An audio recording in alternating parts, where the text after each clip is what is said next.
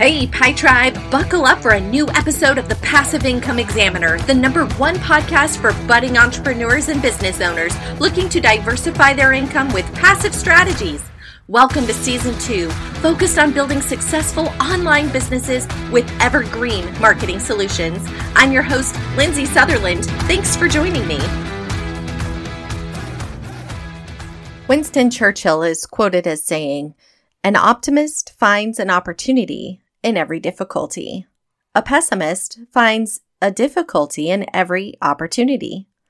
This is the quote to ponder on this beautiful Monday morning mindset episode of the Passive Income Examiner. And I encourage you to ask yourself this question Do I typically look for opportunity in adversity? Or do I look for difficulty in opportunity? There are a certain number of individuals in the world who pride themselves on looking for adversity in a situation because they don't want to be duped and because they believe it is better to be prepared for the worst just in case. Now, let me stop y'all right here and say I agree with you. It is important to think through a situation and be ready for anything that may come. But let's talk about situations in which you can't see it coming. Perhaps a scary or unexpected turn of events is sprung on you. Moments when your mind and your body are reacting to circumstances. Moments where you don't have the luxury of thinking things through. In those moments, what is your first reaction? Do you expect something positive to come from something negative? Or do you toil and fret until the situation is resolved and then you can finally relax? Just being honest, I think most people, and myself included, are more likely to react and toil and fret until the situation is resolved. It takes an immense amount of mental strength to stay calm in the face of adversity, doesn't it? Say, for example, a big client is upset and threatening to fire your company.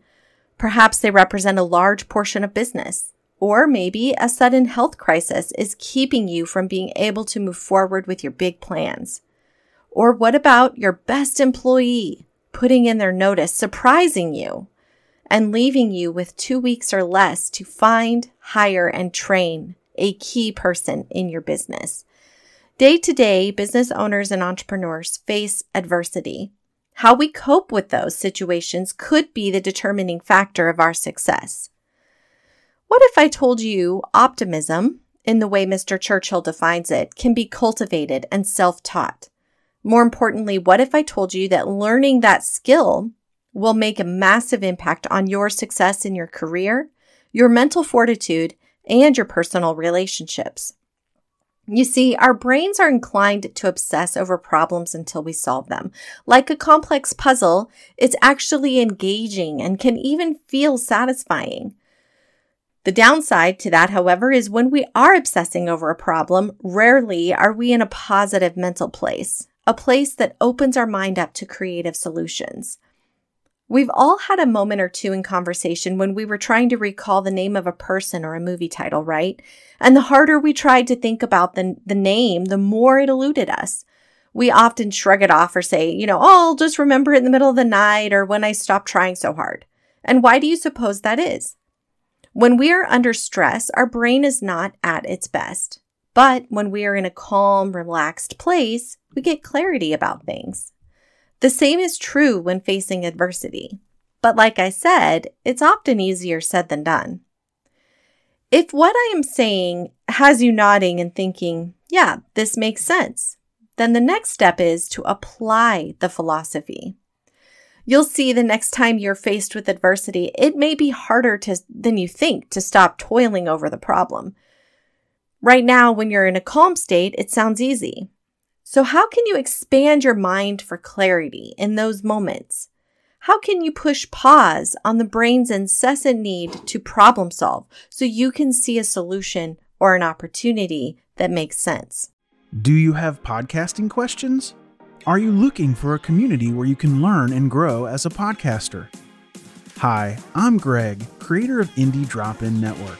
Join me and Jeff Townsend, aka the Indie Podcast Father, on Twitter Spaces every Monday night at 9 p.m. Eastern for Podcasting Power Hour. Every week, we are joined by experts on different aspects of podcasting to help the community learn and grow as creators. We tackle questions from podcasters at every level. Just go to podcastingpowerhour.com for links to the space and to hear previous episodes. That's podcastingpowerhour.com. For starters, believe in the possibility.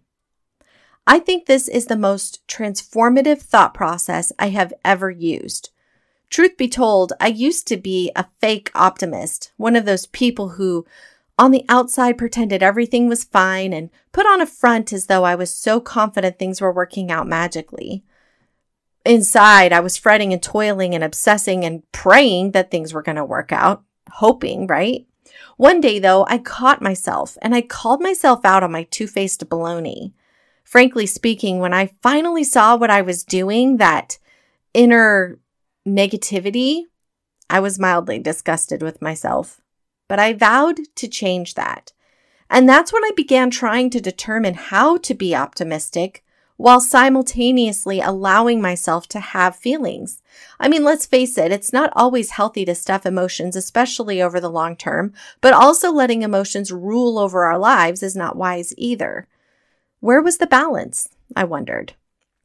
For me, it was in looking at the possibility. It gave me a door to walk through that allowed me to look on the bright side, whilst simultaneously giving myself permission to feel and acknowledge the emotional state I was in. So if you're facing adversity right now in life or in business, spend time each day believing in the possibility that it can be worked out. And that's it. You don't need to know how it's going to get worked out. Just know that it can get worked out. And let's be real. You won't really likely be facing that exact same issue years from now. So logic says it will work out somehow. The only real question is how. And so when you can put hope in your heart and belief in your mind that things will work out, you will experience a shift of consciousness within yourself. Your brain will actually start being open to seeing possible positive ways the problem can end rather than fixating on the worst case scenario. Recently, I spoke about the reticulated activating system. It's a part of our subconscious mind that essentially acts like a bot, looking for whatever it is programmed to find. It is the part of your brain that suddenly notices every orange Prius on the road because you started thinking about buying an orange Prius when before you never even noticed them. By believing in possibility, you activate the reticulated activating system within your brain to search for positive outcomes and thus actually teach yourself to become more optimistic. Now, I don't know if Winston Churchill believed people are inherently optimistic or pessimistic, or if he believed people could train themselves to be more optimistic. But when I read his quote, it caused me to pause and reevaluate myself by asking myself if I was truly an optimist. The result is that I am not a natural optimist, as much as I would like to think I am, but I do know I am more optimistic than other people in my life. And like many things, the answer is not black and white. While I can be optimistic about certain situations or even people, like I take people at their best, I'm not always quick to see opportunity in my own adversity. But I do have a skill that helps me open up to possibility, whereas previously I would not. Recently, I was faced with a serious adversity, and although I prefer not to share the intricacies of the situation, I can share the mindset I experienced through the challenge.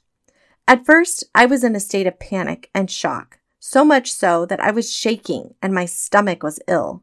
I was flat out scared.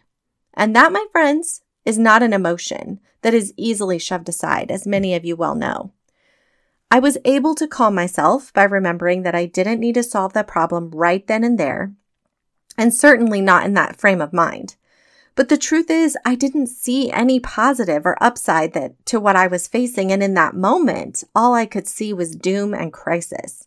Honestly, it was about a week later before I finally even began imagining an upside, and that became evident after I noticed all the things I didn't like about the situation. So ironically, the upside came from looking at the downside. So in a way, looking at the downsides helped me to gain clarity about what I did want in my future, which funnily enough, funnily enough, is that a word? Funny enough, I think is the word.